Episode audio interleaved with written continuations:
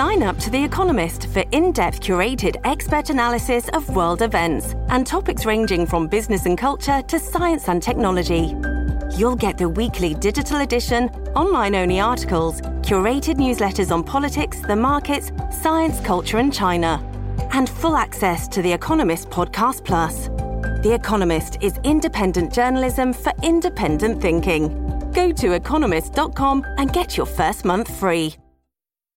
This episode is brought to you by Shopify. Whether you're selling a little or a lot, Shopify helps you do your thing, however you cha-ching. From the launch your online shop stage, all the way to the we just hit a million orders stage. No matter what stage you're in, Shopify's there to help you grow. Sign up for a $1 per month trial period at shopify.com slash special offer, all lowercase.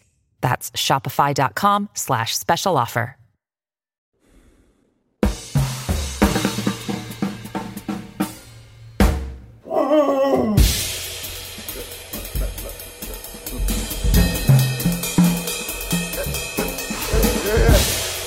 Ladies and gentlemen, uh, Can I please have your attention? Daniel Digger!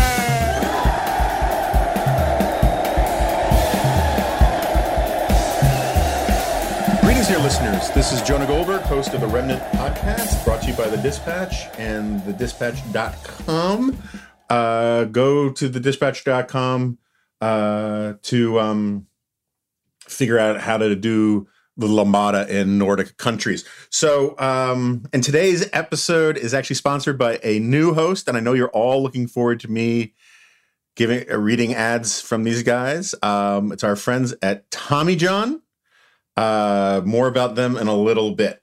Okay, so uh, of among the people who we have gotten requests for for a long time to have on the podcast, who we have not gotten, few people are higher on the list um, that are still living uh, than uh, one of my favorite people to see in a green room, uh, Amy Walter. Uh, Amy, welcome. Thank you. I, I I'm honored. Uh, well, look, I mean, I hate green rooms. Yeah. And I I run into a lot of people who hate me in green rooms. and so when you find someone who's like chipper and pleasant and Right, and we have a relatively civil, right. I Yeah. I feel the same way about you. I'm missing you. We don't well, I appreciate that. do the same things we used to. Remember those days? I do remember those Mhm, days. mhm. Um, and I should say you are the editor of the Cook Political Report, Yes, the the national editor of the Cook national Report. National editor. Okay. And uh, you used to be a political director type person at ABC News, but you're, um, and I only say this because I'm biased. Uh, you were the editor of the Hotline, were you not? I was.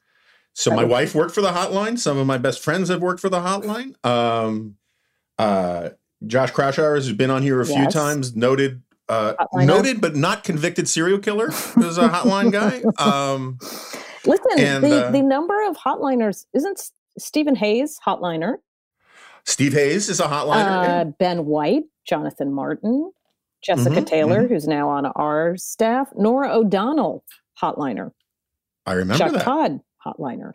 Yeah. It all comes back.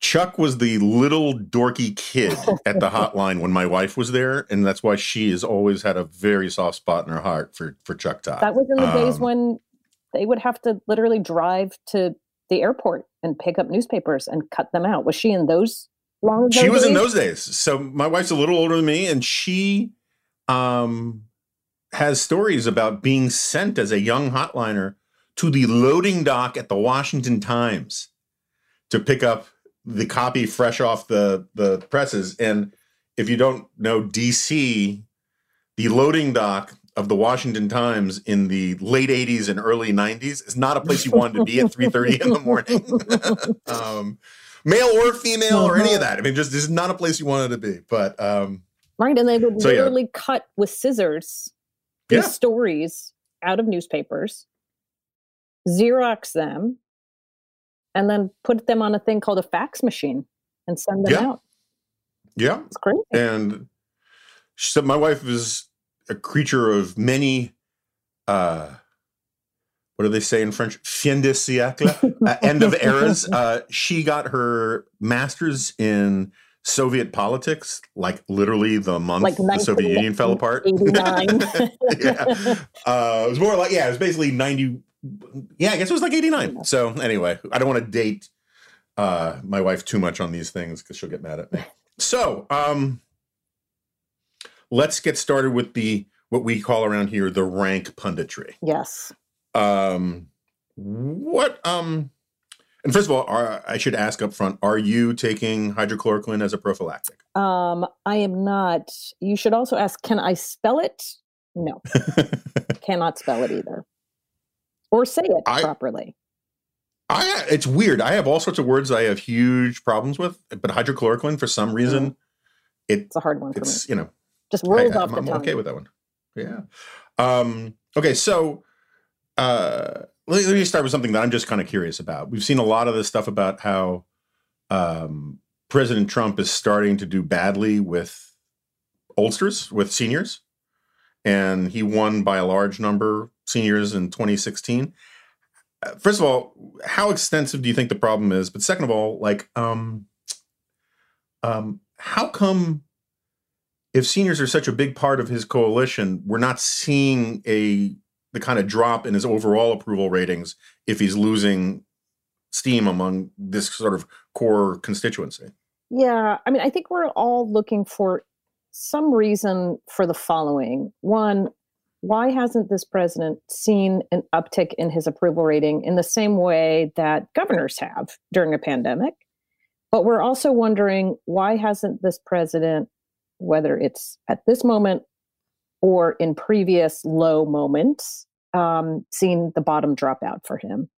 And I think the reality is that um, there is a core constituency that supports this president, but job approval and um, ballot test are two different things. And that's what I'm trying to figure out too, Jonah. So if you say, uh, if you look at the job approval rating, it really hasn't budged all that much over the course of the president's her en- entire presidential career. But then when you match him up against Joe Biden, what you notice is that his um, job rating is higher than his vote share, right? So in some cases, in these state polls, for example, in Florida, he had a 51% job approval rating, but he was only getting like 46% of the vote. Mhm. So what is happening is there are people who are saying they think he's doing a decent job as president, but they're not yet ready to vote for him. So there are two ways to look at that. One is to say, well, those are easy people to get back, right? If they already think, you know what, good, bad, yeah, fine, I put him on the good side of the ledger in terms of the job that he's doing. That's easier to get those people to vote for you than the people who say, I think he's doing a terrible job. Mhm. On the other hand, if they think you're doing a good job and they still can't say they want to vote for you, what the heck are you doing wrong? Right? Like Mhm. they're obviously holding back for a reason, which is, yeah, look, given all things, I think he's doing a decent job. Do I want to put up with another four years of this? Nah, no, I don't. Right? Right. So that's kind of where we are right now. And I think when you're looking to older voters, that's what, when we think about who's that group that's saying job approved, yes, vote, eh, don't know. Seniors could definitely be falling into that category. Um, So the fact But- that he's behind, I mean, I think what's remarkable is to be an incumbent president and to be behind in pretty much every single poll, whether it's at the state or national level, it is pretty remarkable um, and dangerous place to be. So now it's only by, it's all within the margin of error. And I was thinking about this earlier today, which is the the problem I think so many of us have had in sort of assessing, properly assessing Donald Trump and his sort of political, what's the right word? Uh, I guess his politi- his political Teflonness, right? mhm. is that everything seems to, over the course of his political career, which basically started go- when he went down that magical escalator in 2015, everything is broken his way, right? Every time we say, this is not going to work, this is a disaster, he's going to lose the primary he's going to lose evangelicals he's going to you can't say this about john mccain. You can't attack a gold star family. You can't talk about grabbing women blah blah blah. always breaks for him. These mm-hmm. three states in 2016 so very close less than 1% the difference between hillary clinton and donald trump wisconsin pennsylvania michigan. But they all broke his way. Even in 2018 it was a bad, bad midterm election for Donald Trump, but it could have been worse and mm-hmm. just had a couple more points uh, changed in Texas, Georgia, Florida. That would have been a really bad night for the president, but it wasn't. So things have always seemed to break his way. And so I think we have this assumption that they're going to happen in 2020 as well, because they do. Mm-hmm. But what if they don't? Right? What if those people don't come home to him? And that this moment this pandemic is could be that breaking point. You can make the case. I mean in some ways the the whole the the bedevilingness of donald trump for the punditocracy for the modelers for everybody is that his whole life he has been i mean black swan's the wrong word. Um but he's been the statistical outlier, right? right? And um, it's you know the, I bring it up here quite often. There's this great cartoon that explains winner's bias, where a guy is saying, you know, they told me to give up. They told me it was a pipe dream. They told me it would never work, but I didn't listen to any of them and I kept buying those lottery tickets and I won, right? and like Trump has behaved in a certain way his whole life yep. where it's he's burnt bridges in the traditional business communities. There was a reason why he couldn't raise capital on domestic equity markets is because no one would lend him money because he was a not only a bad risk, but he sued people and defaulted on loans and did all sorts of things. And so he his whole model, his whole brand was to tell the world he was the richest guy in America. And so he suckered foreigners out of money but say what you will about all that. It worked for him. Right. Right. And it's same thing in 2016 and same thing with all of these, you know, controversies that he's had. He's done things that according to the normal rules are dumb or ill advised. Yep. And yet they work for him. And um it does seem like just as a matter of statistics, that can't be sustained forever. And that's what a lot of us were saying with the coronavirus is that this is the one thing that is immune to his normal MO, which is just sort of bully the opponent, make them more toxic than you, embarrass them, use the bully pulpit, all that kind of stuff. And you know, the the virus is in many ways like the honey badger. Just it just doesn't care, right? right. Um, but I'm not even sure that conventional wisdom is true anymore because that's, that's what he is doing with the virus, and you've now got, you know, um, a lot of people on my side of the aisle saying that you know wearing masks is for cucks and cowards and all this kind of stuff and it's all very very very strange. And so and no one seems to care that we're recording this. We're you know about 10 days 8 days shy of 100,000 dead if the if the numbers hold. So i mean does the the define the laws of gravity stuff what does it say about my profession your profession right. all of this kind of stuff? Do we ever go back to a normal or is this just the shock to the system that keeps keeps getting weird forever. That's right. And do we um because it's interesting that you asked this because that's who I'm going to be interviewing after I get off the phone with you or social psychologists who quite mm-hmm. frankly mm-hmm. are going to be a lot better at understanding this moment than we are because yeah. this really is you know some of it is about partisanship okay and this is not a trump phenomenon this is been a phenomenon that's been going on certainly since the George W. Bush years and the Clinton years before that, but it really ramped up uh, in the late 90s, early 2000s. But some of it really is truly about Trump. And that's why I say, you know, there's a big difference between, I, I think it's important that there's such a big difference between the governors and the president in terms of approval rating. And even in a state like Wisconsin. So Craig Gilbert, who's a great reporter at the Milwaukee Journal Sentinel, he's been there for a really long time. And he wrote up today this the point that, you know, the Democratic governor right now has a 59% approval rating, which is pretty remarkable in a state that, with Governor Walker, who was a Republican, was one of the most polarizing figures in the state yeah. and the country, right? Um, so I do think there is an ability to bring some sort of semblance of agreement in politics.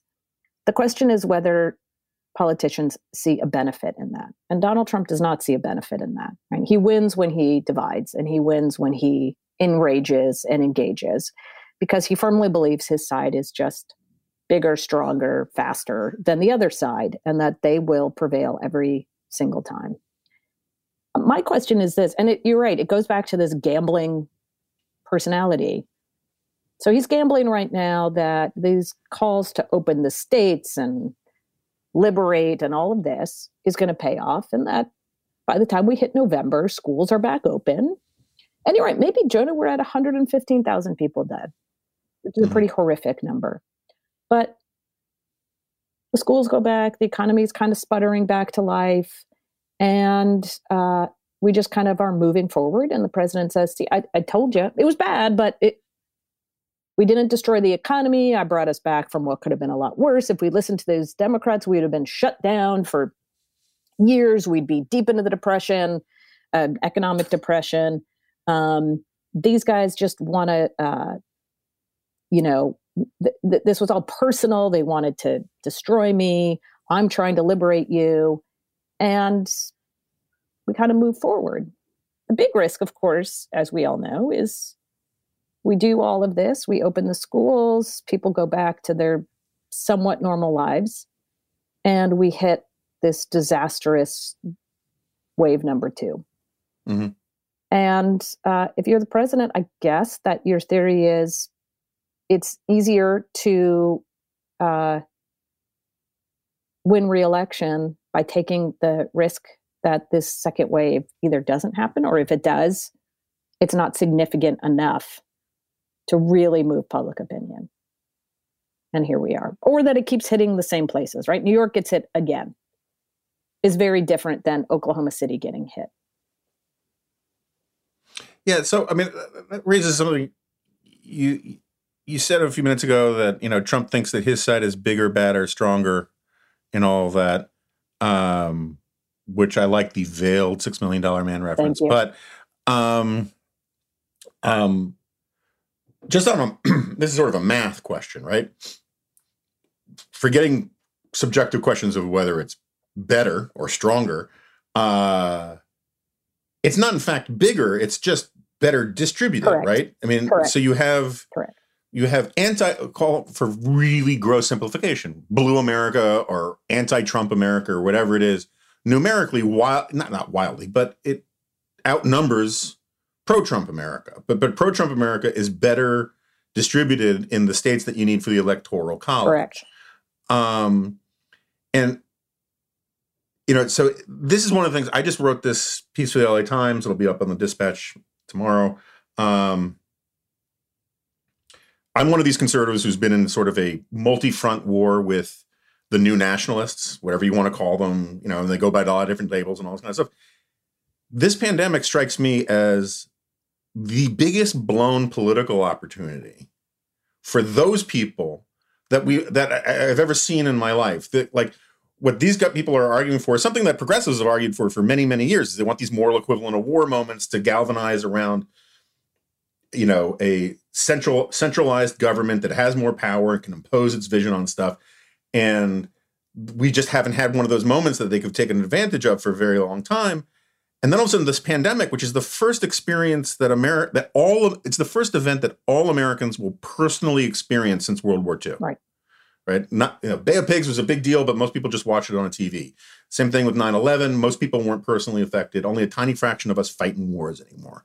And, um, and, and instead of saying, okay, this is our moment to sort of do this national unifying thing, they followed Trump's lead and started, first of all, being utterly blasé about deaths of old people when this country tore itself, when the right tore itself apart for like Terri Schiavo, right? Remember all that for one woman, you know, and then you have pro-lifers being blasé about 60, 80, 100,000 people dying. And you would have thought that the pro-life nationalist types, that the centralized government people, the, the, we're all in it together, we need more social solidarity, would have tried to corral Trump in a different way. And instead, Trump goes with, you know, obeisance to liberal democratic capitalism and federalism, which I kind of like, except for the policy prescription part of it here.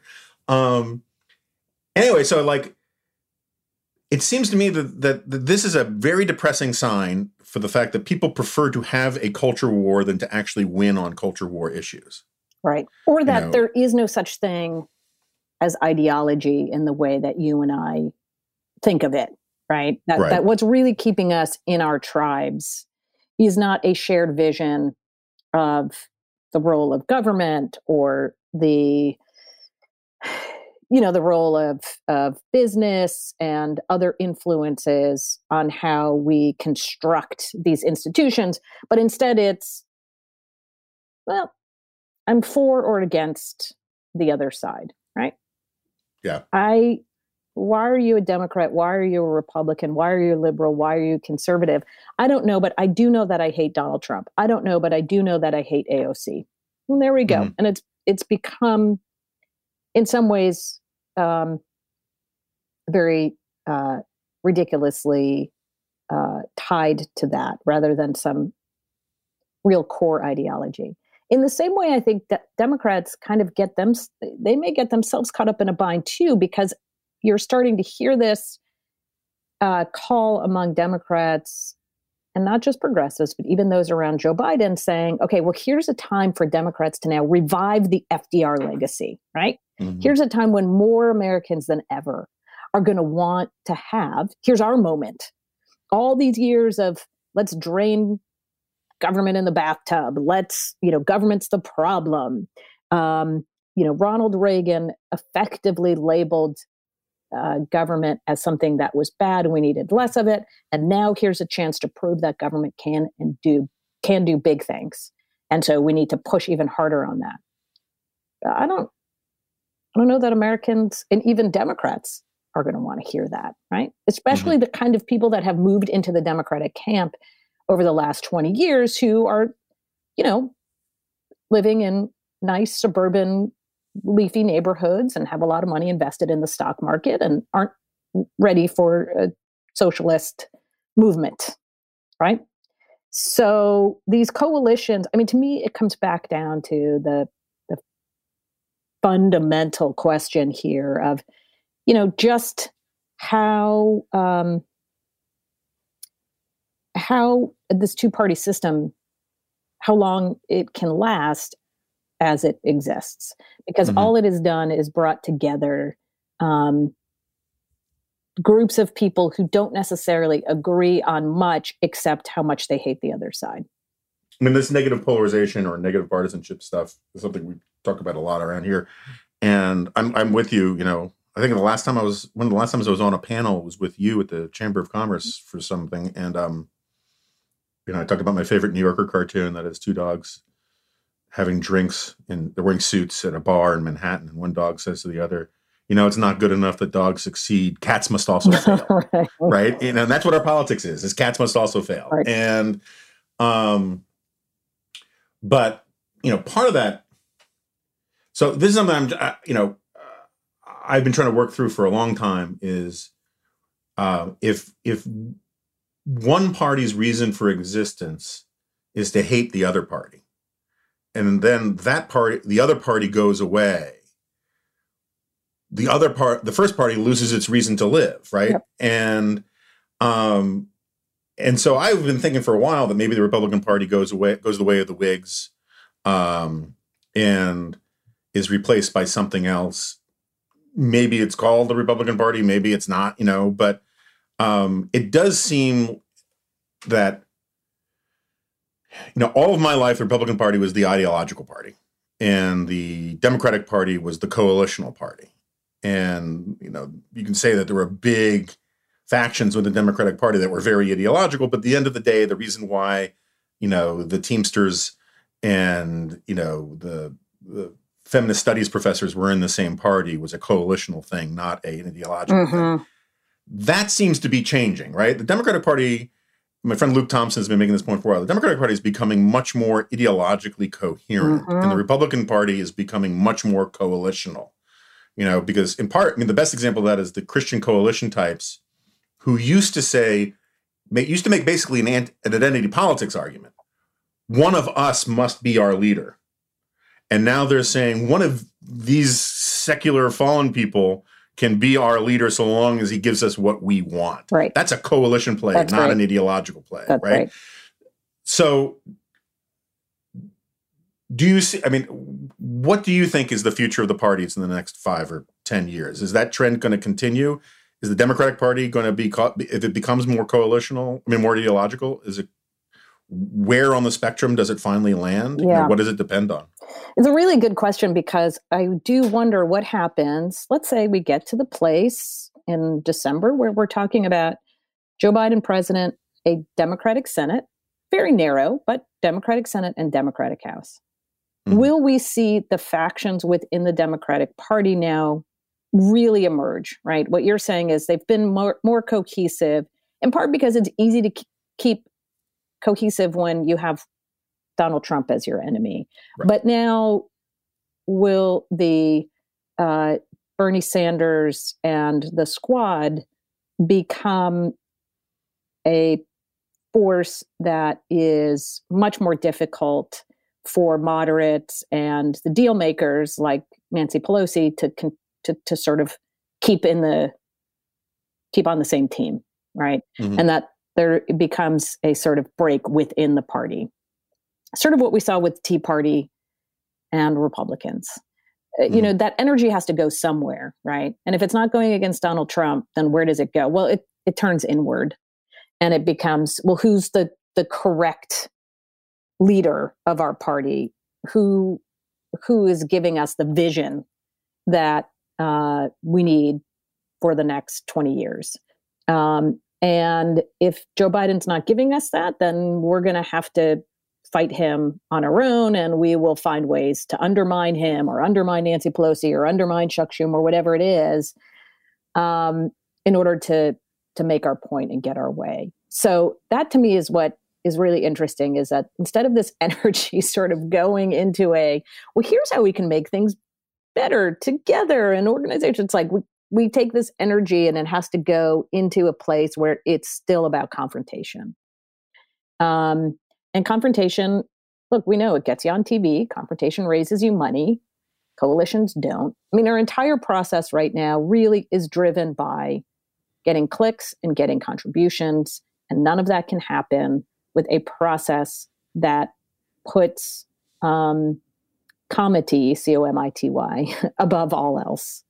And if you're not rewarded for something, why are you gonna why are you gonna do it? Right. We're human beings. We go to where that we're not much different from the rat hitting the little pellet bar, right? Oh, I get more pellets here. I'm gonna go get more, more and more and more. So um, I think they exist, but they continue to evolve. So the thing I, I do like about studying the party, I'm not a total pessimist that, oh my God, our system is so broken and it's we're going to end up in a big dark black hole for the next 100 years when it comes to our politics. It's just sort of like watching the electoral college change, even just over the years we've been watching it, Jonah. I mean, when I came to Washington, you know, there were there were more Republicans in Connecticut than there were in Mississippi. Yeah. And that I didn't come to Washington in the 1950s, by the way. Um, I mean, I'm old, but I'm not that old. And New Jersey was a swing state. And uh, there's no way that Democrats were going to win Colorado, right? I mean, all those things were just a given, and and so we've seen, and I, I enjoy that about politics, right? Seeing these, the evolution of um, these parties and these coalitions over over the years, and who's able to take advantage of those most effectively. I just think what we haven't seen, certainly in the last four years, is how you can broaden a coalition instead of um, just trying to get the most uh, out of that very narrow coalition. And that has been the Trump strategy. And as we discussed at the very beginning, it's worked. It's Yeah. worked very well for him because of how the current electoral college system works. But let's say it doesn't.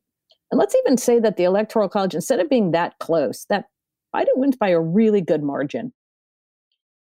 What do you think happens, Jonah? Do you think that Republicans look at that and go, "Hmm, okay, well, look, our luck just kind of ran out, you know? We've been rolling the dice, rolling the dice. It kept coming up the right number. Now, uh, you know, we just we can't play this game anymore. We knew the demographics were going to be stacked against us, and they finally they finally came and bit us. So we got to change the way we're doing things.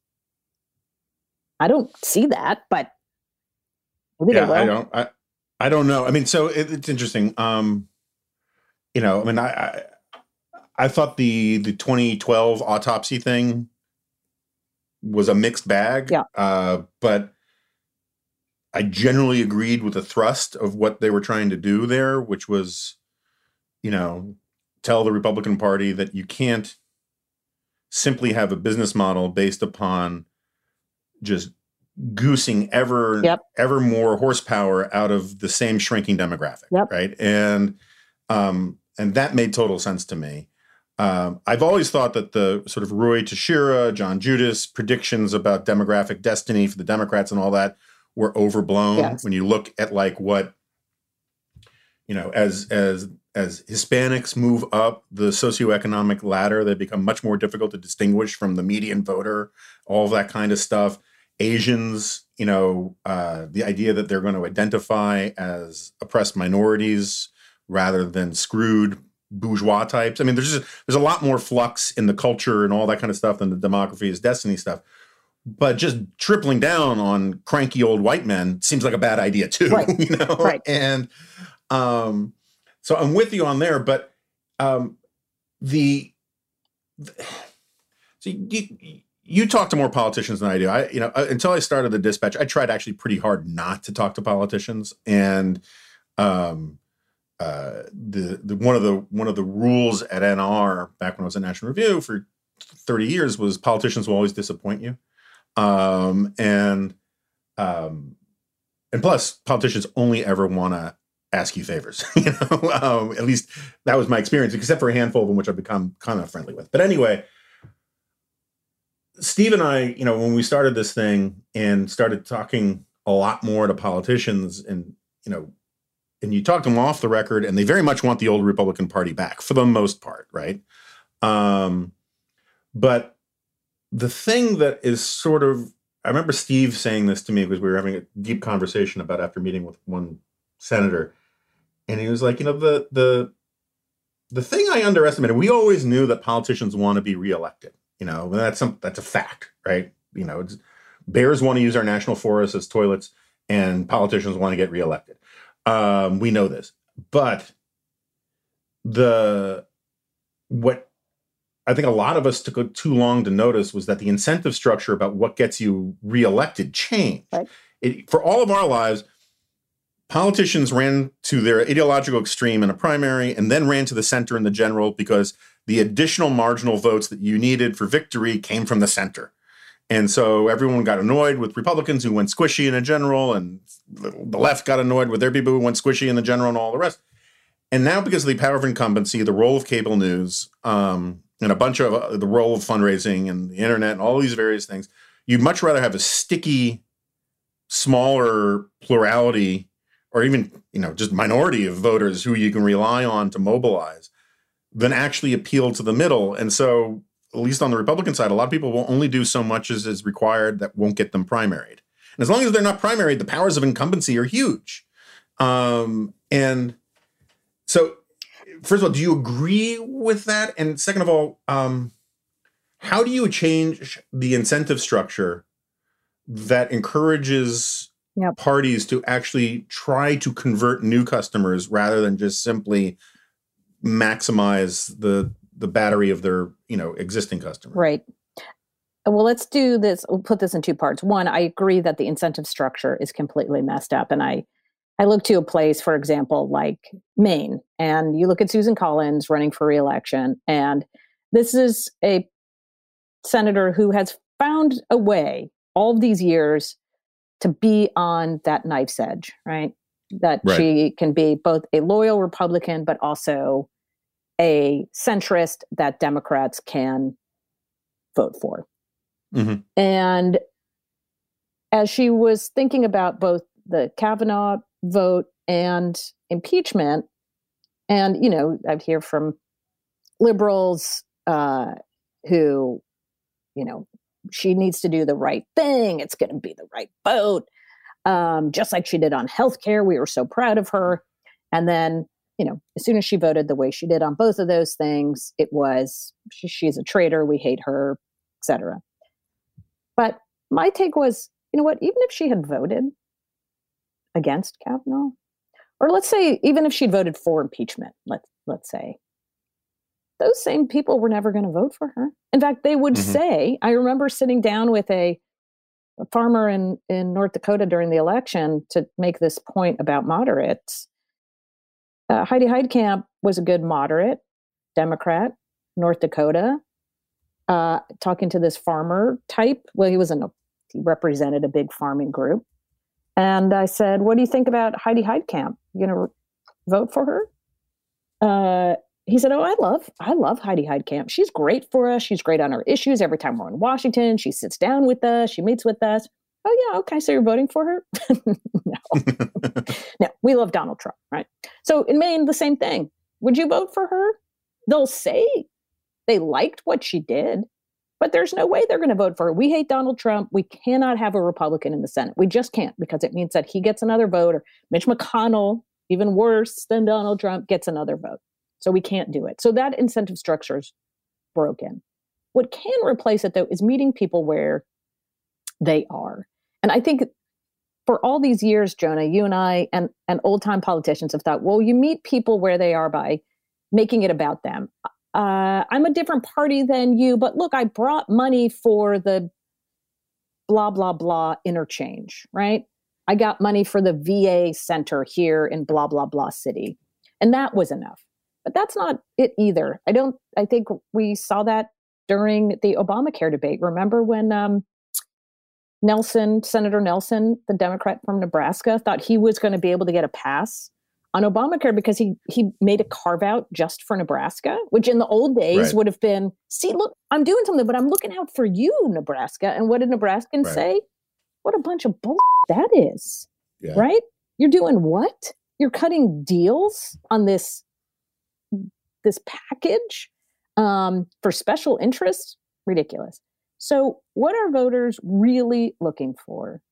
The competence piece, surely, but this idea that there are problems out there that are solvable that don't need to be turned into um, ideological warfare um, and just kind of getting at the voters who are peripherally engaged in politics and figuring out what is it about politics that turns them off the most or what is it that they wish politics would do for them. And to your point which we go back all the way back to the beginning boy was this pandemic a great opportunity to do that.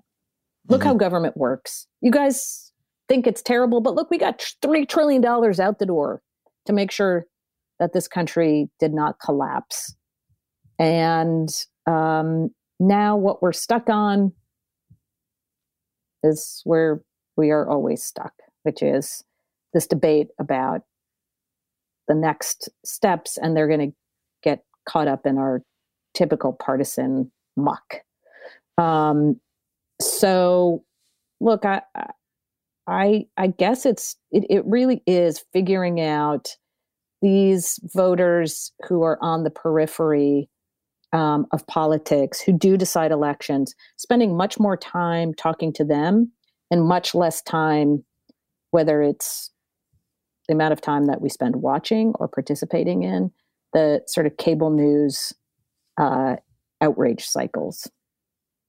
But so, of all the, I mean, and I know because you have to get asked these kinds of questions even more than I do. Um, of the structural things, what, what if anything would if you could wave your wand Mhm. and and get gerrymandering reform or uh, uh, jungle primaries or you know my personal dream which i am going to ask you about getting rid of the primary system entirely yeah. and going back to you know at least brokered sort of conventions right. um, uh, is there anything that you just think is low hanging fruit that would obviously not solve things because i don't believe in silver bullets but like improve the incentive structures a little bit better I mean, I hate to say money, but because it's both simplistic and impossible at the same time.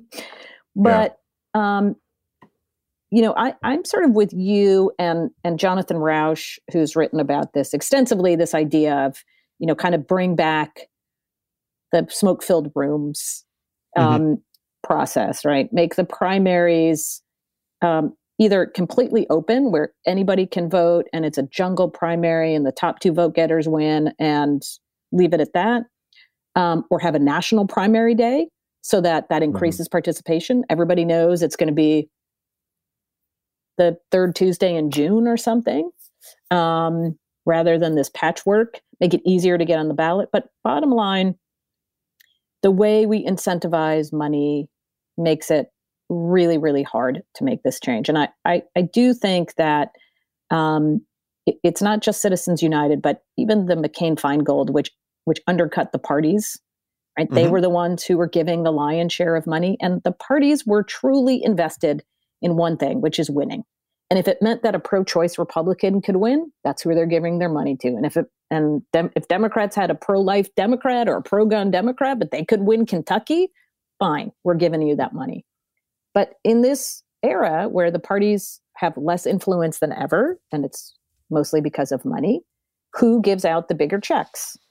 Either the advocates, right, the ideologues, or these billionaires who have a very narrow agenda, but a ton of money. And people are going to follow the money. And so we go. If it would it be as simple as letting the parties come and raise soft money and uh, then the parties could go out and recruit candidates and uh, they would be on equal footing with the billionaire super PACs. It's not going to solve everything. But again, if you believe that the parties know the districts and the, the place is better, then yeah. Yeah. No, look, I, I'm, I, I, I think Mitch McConnell, who let's just say, does not refrain from opening himself up to certain forms of criticism from the left, uh, is nonetheless was he's one of the few politicians. I mean, in a weird way, I still have a lot of respect for because he stays in his lane.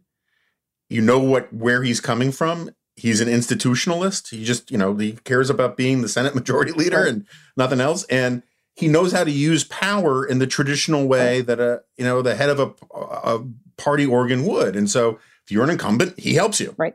Period. You know, and if you're the best um, candidate for that seat, that's who that's, that's who, you support, right? Because he counting votes, you know, and so yep. you mean we can argue about Merrick Garland and all that kind. Of, that's all fine, but as just as a guy who actually understands the institution and doesn't want to be president of the United States and all that kind of stuff. I mean, one of the reforms I would have is just basically, I would amend the Constitution to say senators cannot run for president of the United States unless they've finished two terms.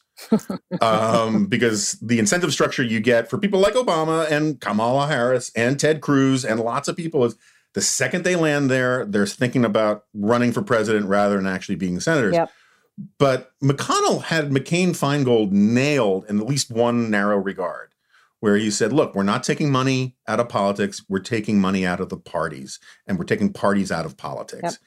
And that's insane to me. And and this is a broken record on this podcast, but you know, my whole complaint about I, I think the biggest source of our problems as an institutionalist approach is the weakness of our parties. Yeah.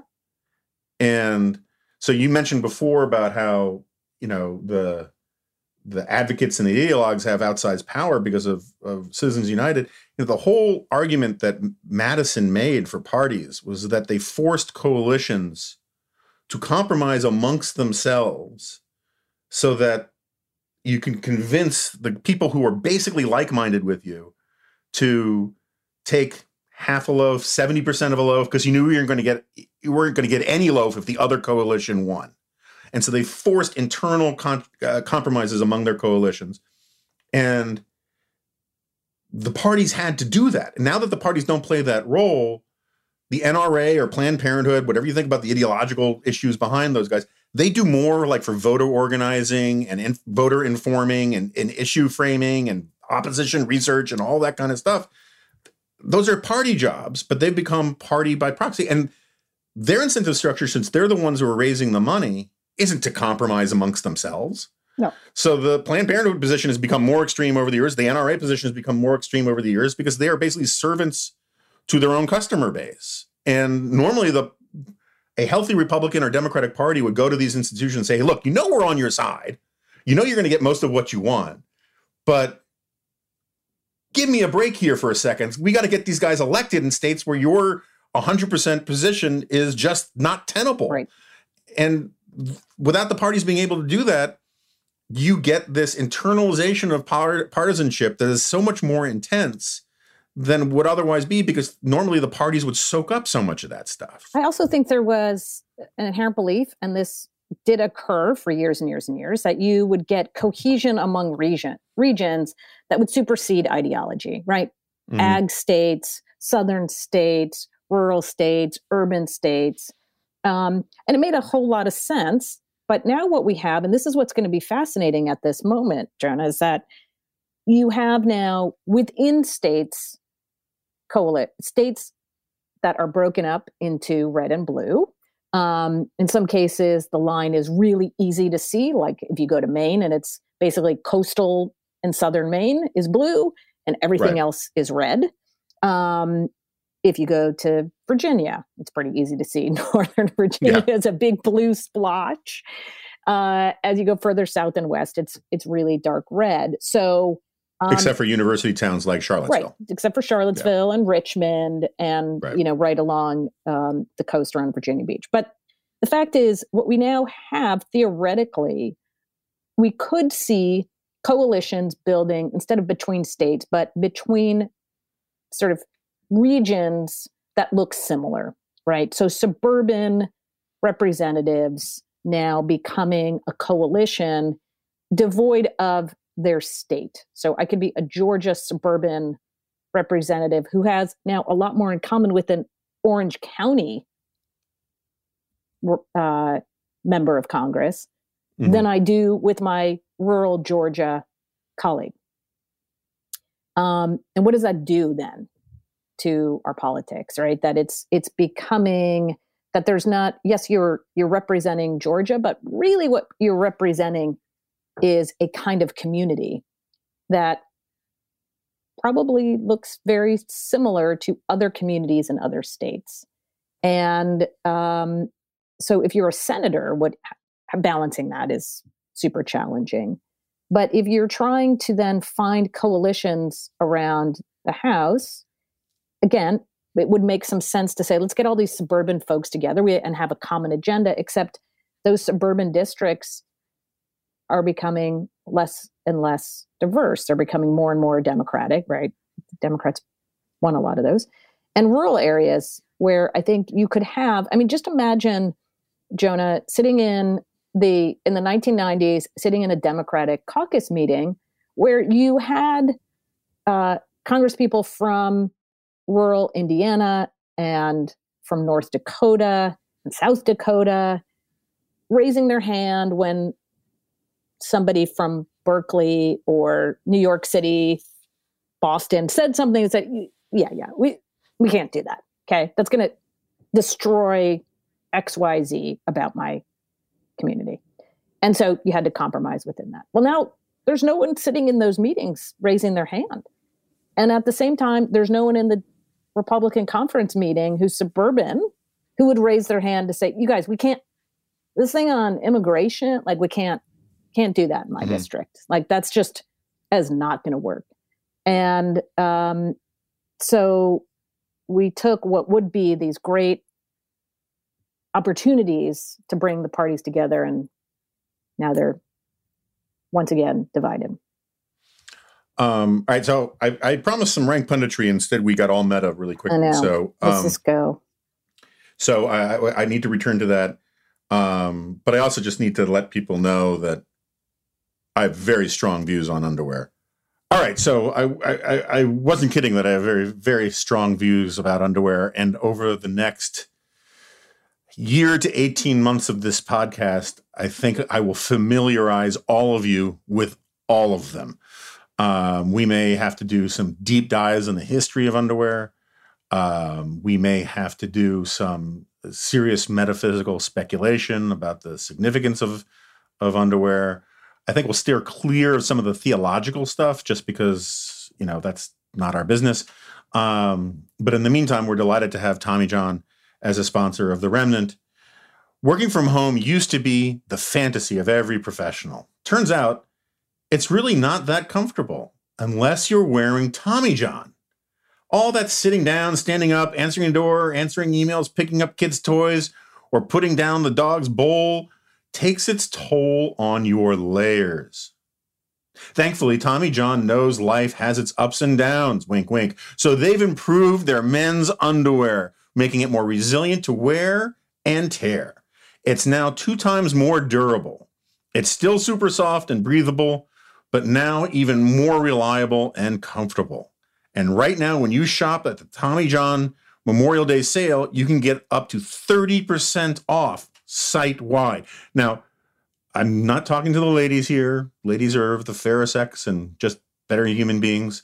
Um, but I don't think I've ever known a dude who didn't eventually uh, wear at some point in his life their underwear down to basically it was just theoretically still intact and there. Um, you know, uh, uh, Harry Anderson used to have that great bit about how he was doing some geek act juggling and he had an axe and he would show it to the audience and say, you know, this used to be, this was uh, George Washington's original axe, the one he used to cut, chop down the cherry cher- cherry tree. Unfortunately, the the blade broke, you know, 50 years ago and they had to replace it. And then just like last month, the handle broke, so I had to replace that. But ontologically or metaphysically, this is uh, George Washington's original axe. Um, the same thing sort of goes with some dudes who like wear underwear that technically has like a waistband, and you can sort of see in the sort of mirage distortion um, the suggestion of underwear, but it really just isn't there, and it's been time for it to get thrown away a long time ago. And one of the great things about Tommy John is you can still do that with Tommy John stuff, but it'll just take you two or three times as long to do it. So you don't have to buy more underwear at the end of the lifespan of a normal uh, set of underwear. Treat yourself and upgrade to a few pairs of Tommy John underwear in the softest, most breathable fabrics you've ever known. Tommy John obsesses over every little detail and stitch by using proprietary fabrics that perform like nothing you have ever worn before. All of Tommy John's loungewear and leggings are built for next level comfort. Whether you're in the hunt for lounge pants, sleep shorts, or lazing around joggers, Tommy John has you covered. As you know, if you follow my Twitter feed or the original G file, when my wife and daughter are, are out of town and it's just me and the dogs, I will often eat large numbers of meals over the sink. Tommy John is perfect for sink eating men. Their underwear comes with a no wedgie guarantee. They've eliminated visible panty lines for women, and their quick draw fly has been proven to save men over 217 unfurling minutes a year. Tommy John is so confident in their underwear that if you don't love your first pair, you can get a full refund with their best pair you'll ever wear or its free guarantee. Tommy John, no adjustment needed. So, shop the Memorial Day sale at TommyJohn.com and get up to 30% off site wide with code REMNANT, not DINGO, REMNANT. That's REMNANT for up to 30% off site wide at TommyJohn.com. See site for further details. Now, since this is their first ad with us, it'd be great if uh, there was just a deluge of underwear and associated product purchases from our listeners. But you guys do what you need to do. I'm just saying it would be great. All right. So first of all, you said earlier, and I was going to pick up on it, but I like where we were going, so I didn't. Um, you suggested that Biden could win. I think at this point, yeah. Obviously, he could win and he could lose, right? I mean, um, in a polarized 50-50 country, I think that's almost always going to be true. Uh, but uh, you also said that the Repo- the Democrats could take the Senate, yeah. which even two months ago didn't seem all that likely, right? right? Um, what is the state of the Senate race? I mean, I just saw that they're going to drop a huge pile of cash into the Montana, Montana race. Yeah. Which not that's not a good sign for Republicans, right? right. I mean, look, Republicans were always going to play defense this cycle, but what we thought at the very beginning of the cycle was it was just a limited amount of defense they had to play because they only had two seats up in states that Hillary Clinton carried, Maine and Colorado, and the others were purple or light red. Arizona, North Carolina, Iowa, Georgia, Texas, which obviously Beto came very close, but came up short. Um, so it was one of those where you say, all right, gosh, Colorado and Maine, those are going to be really tough holds um, for Republicans. But because the other states are purple or red, it, it, they'll probably be able to to hold on. They um, uh, Democrats would need to win four seats without the presidency to get a majority, or three seats and the presidency to to be at the majority. Um, and what's happened over these last few months, of course, is the pandemic. And what we're seeing in states that are purple slash light red is Democrats have done a couple of things. First, they've recruited really good candidates. So Mark Kelly in mm-hmm. Arizona, the husband of Gabby Giffords, astronaut, um, pretty well known in his own right, and uh, being an astronaut, but also very involved in gun control movement. And he's been an incredible, phenomenal fundraiser running against an appointed senator. Appointed senators traditionally have a very tough time getting reelected, and Martha McSally has already lost one time. So Jerry right. has that going against her in a state that is moving very much against Republicans. And then you pointed to Montana, a state where, you know, they're not one of those places that ends up on a lot of target maps, but the governor's a Democrat. There's a Democrat in the Senate. It's one of those sort of libertarian, but it has Democratic roots states.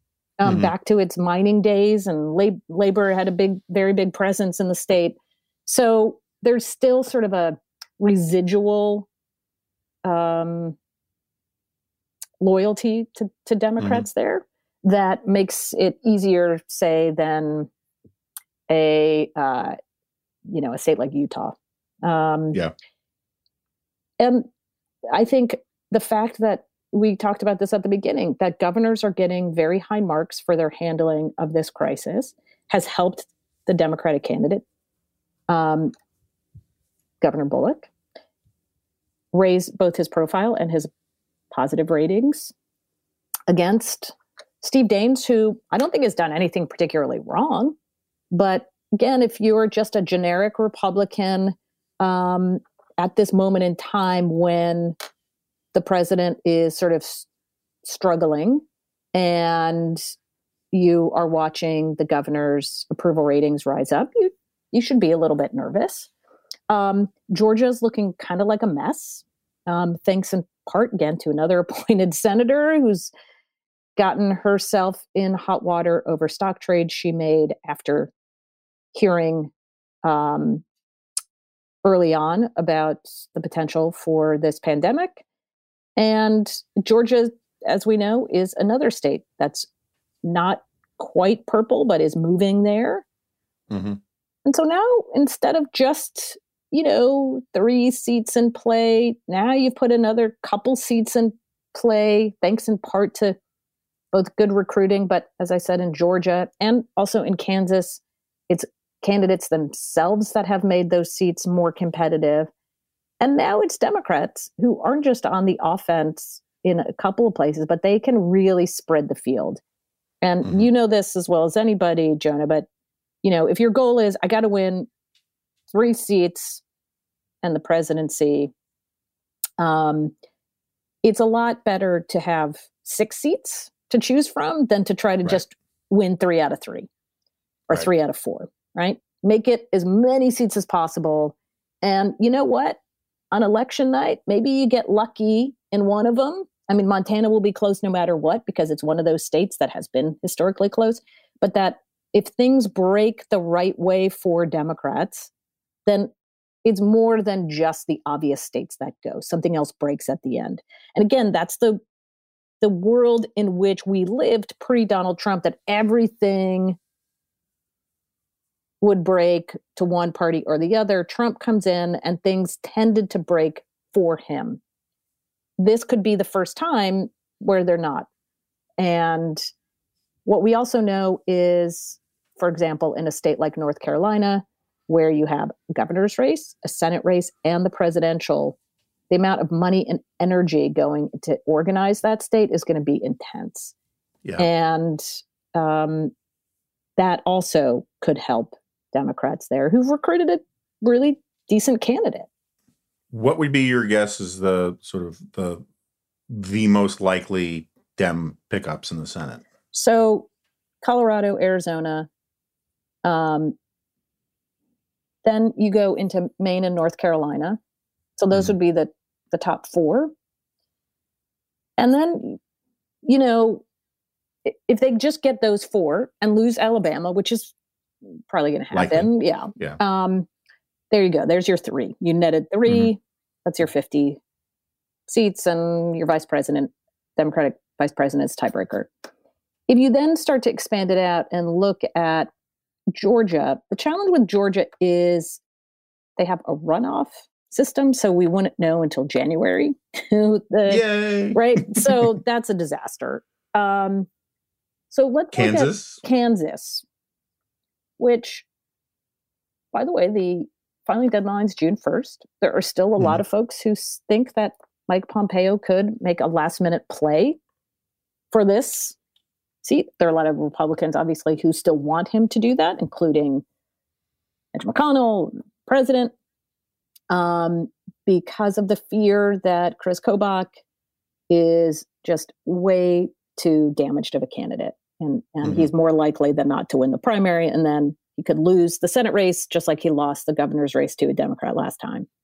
Um, but Iowa is also one of these places that I think so many Democrats were spooked by 2016. And then again by 2018, they thought, well, maybe we can win the governor's race in Iowa. Maybe 2016 was kind of a fluke. How strong of a of a showing that Trump had. It was a close governor's race, but Democrats still came up short there. So um, there is some, you know, concern about that state from Republicans, but it's still more red than not. Mm-hmm. Um, but you know, if you put Montana on the map and can see that thing maybe flipping by a couple thousand votes.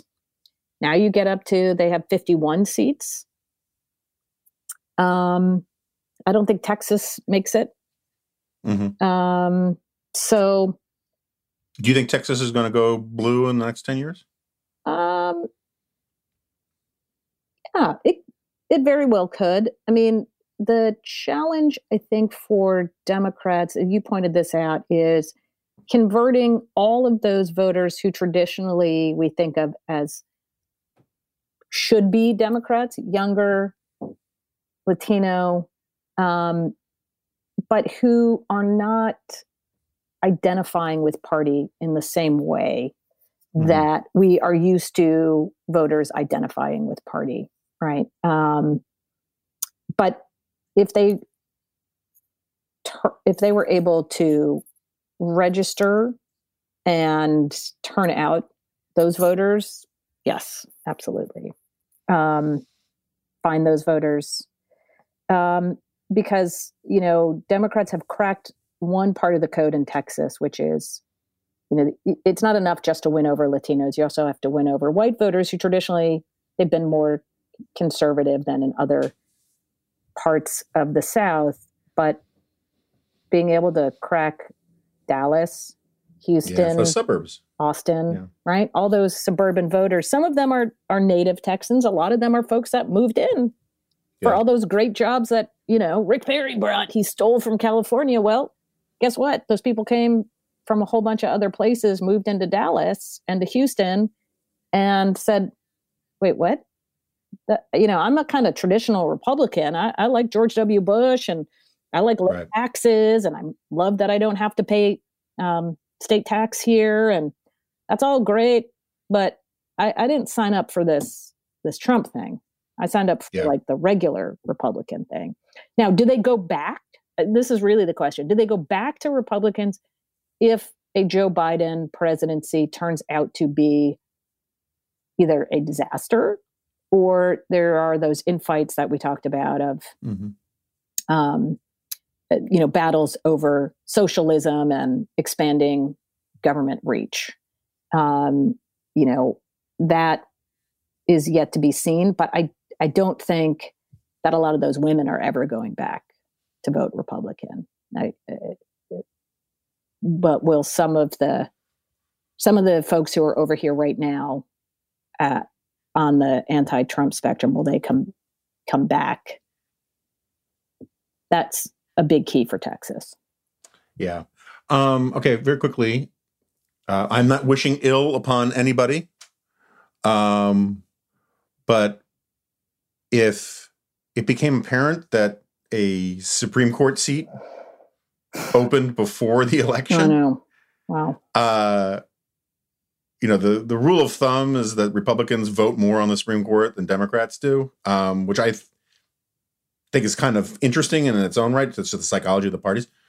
Um, how do you, uh, the, the reason why I ask this is a friend of mine who's a conservative who does not like Trump, but loves him for the judges and all the usual stuff said, look, you know, uh, if Ruth Bader Ginsburg stepped down from the court uh, and Trump and McConnell got a replacement on before the election, I'd vote for Biden or not vote at all because you know who cares? Because I got my Supreme Court majority, oh, blah blah blah blah blah blah, which was an interesting sort of new version of this that I hadn't heard. But like with the and so it'd be eh, what I, I guess like what I'm trying to get at is, is what would be in the inter- most interest of say Mitch McConnell is would it be to Merrick Garland the seat till after the election, or would it be to expedite getting another Supreme Court person on, even though that would help the maybe help the Senate Republicans, but not necessarily Donald Trump?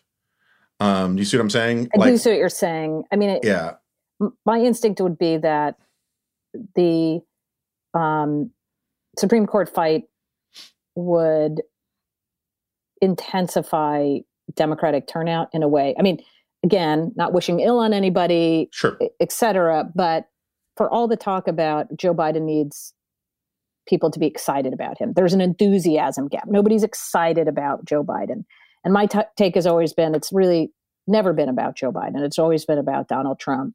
And so a Supreme Court fight over the summer or early fall um, would be that energy factor for for Joe Biden that he can't right. generate on his own. So that probably would benefit.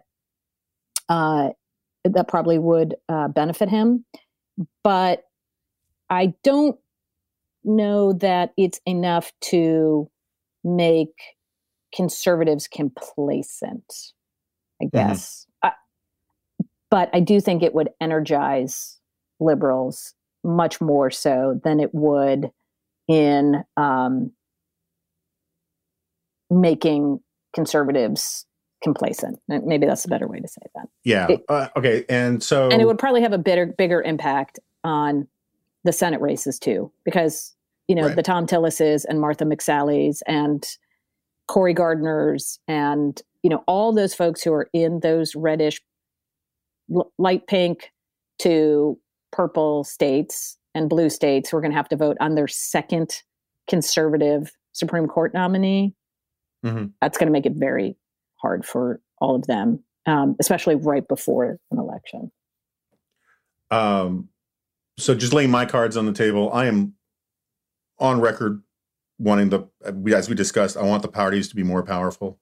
Um, I think that a healthy institution, for democracy to be healthy, you need a lot of undemocratic institutions that have the ability to f- to look out for their long term interests. And the part one of the reasons the parties have gotten bad is because primaries have weakened them of their ability to protect their own long term interests and all that. And so, I think in an ideal world, if we still had the parties from the 1960s um, or 1950s, the Democratic Party would figure out a way to dump Joe Biden and replace him with Andrew Cuomo or I don't know who, right? Similarly, I think if the Republican Party had its interest, it would have stopped Donald Trump from ever running. Yeah. Um, uh, the my own view is that Joe Biden says weird stuff. He says he's been saying weird stuff for a long time. He says he seems to be saying it more now. He does seem to have lost a step. But I find that you know with the the Eric Trump crowd, the people who think Eric Trump is a genius, um, uh, when that crowd is trying to turn him into a pedophile is absolutely disgusting to me. Um, but let's just say, for the sake of argument, Joe Biden has some sort of issue that the party says we gotta we gotta do something here. Um, what the internal politics of the Democratic Party do they demand that the, essentially the runner-up from the primaries become the nominee, or do the party elders get together and actually say, you know, let's figure out something to save face here, but you know, we're not going to make his running mate Stacey Abrams or whatever Right. the person, you know. Um, how would that work? Do you have any? I mean, is this just all science fiction? Um, Because I, I just think there's a non-trivial chance something like that happens. Um, let me say this because I, in watching 2016, I think I applied some of the lessons I learned there on the Democratic Party, which I should not have, which was this that um, as soon as Bernie Sanders was starting to get his momentum, and then it really um, culminated in his big win in Nevada, I thought, well, here we go it's kind of like 2016 all over again in that it's going to be impossible to stop Bernie Sanders because he's won all of these. Um, he's either won or come in very close second in all of these states, and um, these other candidates are going to continue to split the vote. And even if we go into the convention where he doesn't have the majority of delegates, it's going to be really hard for the party elders to stand up and say, well, I know Bernie Sanders won the most votes and has the most delegates, but he can't beat Donald Trump. And so we're going to pick X, right? It would devolve into an absolute disaster. Mhm. What I don't think I appreciated, though, was the degree to which Democratic voters this year really fundamentally care about one thing, and that's beating Donald Trump. And they're willing to do whatever it takes to do that, even if Right. it meant rallying around a guy who they don't really it's not that they don't like him they like Right. him they like him fine They like him better than they liked Hillary. yeah they're just not Yeah. excited about him but Yeah. they absolutely have to beat him um Beat Trump. beat trump yeah Yeah. so that's where that's where we are Okay. All right. I appreciate it. I- No uh, problem.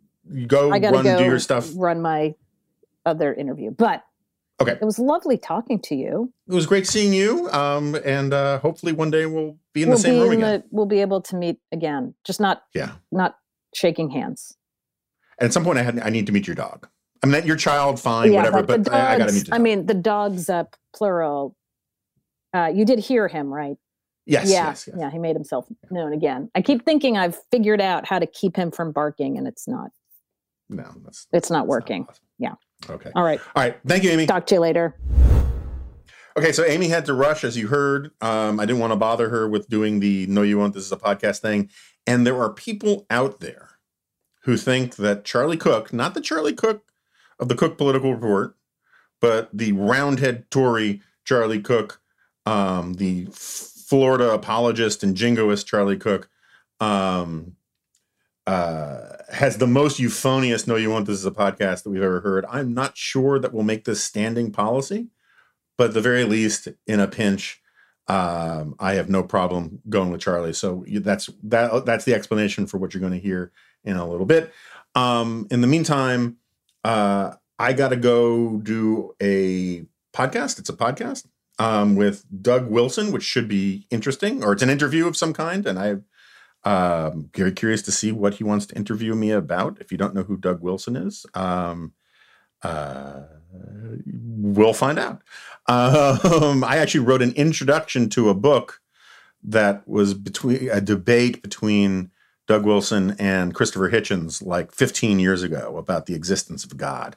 And um, it'll be interesting to see um, what he wants to talk to me about. Anyway, um, thanks again to everybody for all of the support. People still listening to that weird uh, ruminant smoking car thing I do on Fridays. I guess it comes out on Saturdays.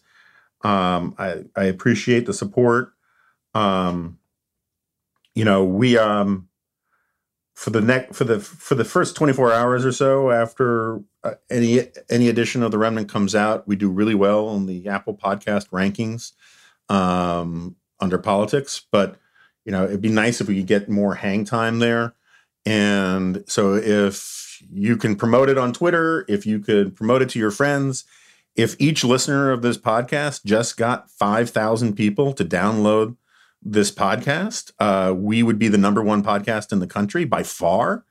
Um, and we would be able to ask the kind of advertising rates that um, would ensure that uh, Zoe and Pippa live a even longer and more prosperous life than they are already guaranteed to do. I'm not guilting anybody. I'm just saying. Um, and uh, other than that, um, there's nothing crucial. But please, if you can, subscribe, uh, become a member of the dispatch at thedispatch.com. Um, you know, membership is for us the key to everything.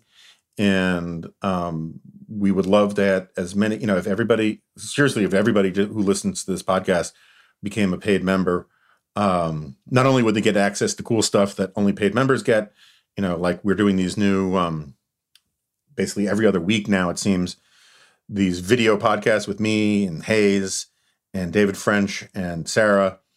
And um, we're doing another one this week on Thursday, and um, we're going to start rolling out more and more things for the paid members because they're the heart of our business model. They're the heart of our community. They're why we're doing this stuff, and we would love for everybody to become a member. If you support what we're trying to do, or if you just want to see where go on the next level, if you become a paid member, that would be awesome.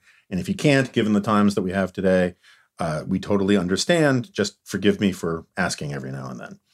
Um, and with that, uh, thanks to everybody. Thanks to Caleb and to Nick. And I will see you next time.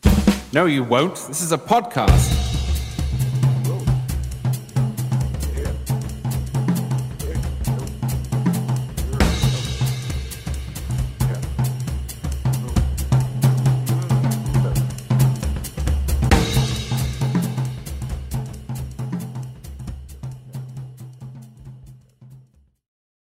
Into the world of power, loyalty, and luck. I'm going to make him an offer he can't refuse. With family, cannolis, and spins mean everything. Now, you want to get mixed up in the family business. Introducing The Godfather at Chumbacasino.com. Test your luck in the shadowy world of The Godfather slot. Someday, I will call upon you to do a service for me. Play The Godfather now at Chumbacasino.com. Welcome to the family. No purchase necessary. VGW Group. Void where prohibited by law. 18 plus. Terms and conditions apply.